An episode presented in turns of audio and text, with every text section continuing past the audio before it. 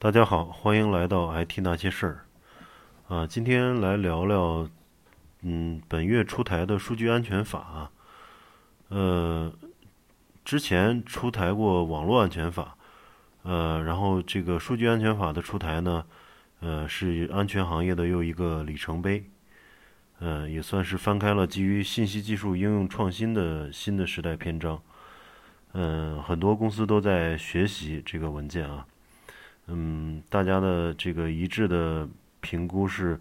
呃，数据安全法也会进一步驱动政府啊、机构和企业增加在数据安全领域的投资，啊，然后完善安全防护体系，推动网络安全行业在数据安全领域的技术、产品加快创新和产业创新发展。呃，伴随着数据安全法的出台呢，中国也将逐步建立自己的 IT 底层架构和标准，形成自有的开放生态。呃，中国信创市场容量将突破万亿元。啊，提到这个信创市场啊，实际上是一个缩写，就是信息技术应用创新发展。呃，它是一项国家战略啊，也是当今形势下国家经济发展的新功能。嗯，发展信创呢，是本质是为了解决安全的问题啊。它包括 IT 的一些基础设施啊，像 CPU 啊、芯片、服务器、存储、交换机、路由器，然后各种跟云相关的服务。呃，还有一些基础软件，比如数据库啊、操作系统、中间件，然后一些应用软件，OA 啊、ERP 啊、呃政务应用等等。嗯，还有一些信息安全类的产品。那么，中国电子学会呢曾经发布过这个《中国信创产业发展白皮书》，呃，到二零二三年，全球计算产业市场空间将达一点一四万亿美元啊，中国计算产业市场空间超千亿美元，接近全球的百分之十，是全球计算产业最主要的推动力和增长引擎。那么，信创，嗯。产业呢，呃，是信息技术应用创新产业呢，它核心通过行业应用拉动国产化信息技术软硬件的底层架构体系和全周期生态体系，解决核心技术关键环节卡脖子问题。那我们也都知道，华为的这个芯片问题啊，还有一些国外的一些核心的一些操作系统之类的这个问题啊，都会给。中美关系不稳定的这种大前大前提下，给中国的这个信息产业发展带来一些呃不确定性，呃，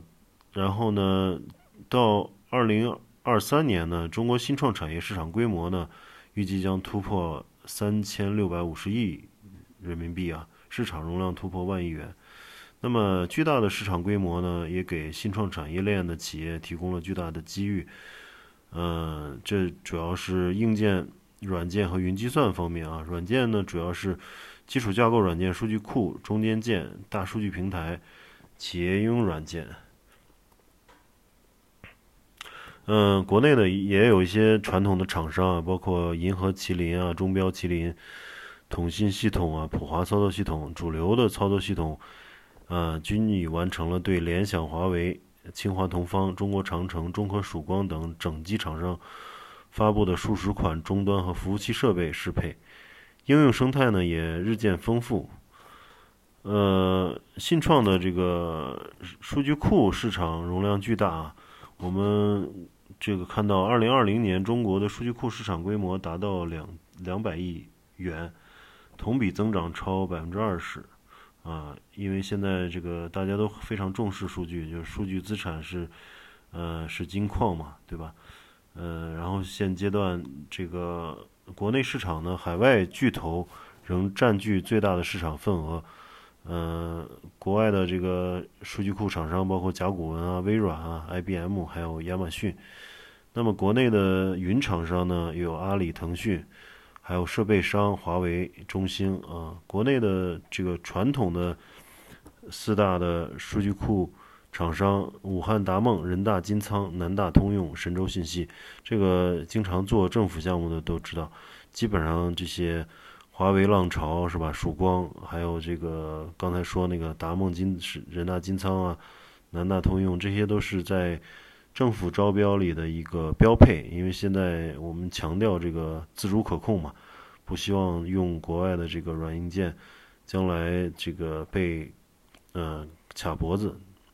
那么近些年呢，新的基础软件创业热潮也非常多啊。呃，比较典型的像呃 PinCap 公司的这个泰 DB，呃，还有这个陶思数据的时序数据库 TD Engine，呃，他们都获得了数量不菲的融资啊。可见，对于国有的这个自主知识产权基础软件的这个需求和支持力度，啊，未来还将有增无减。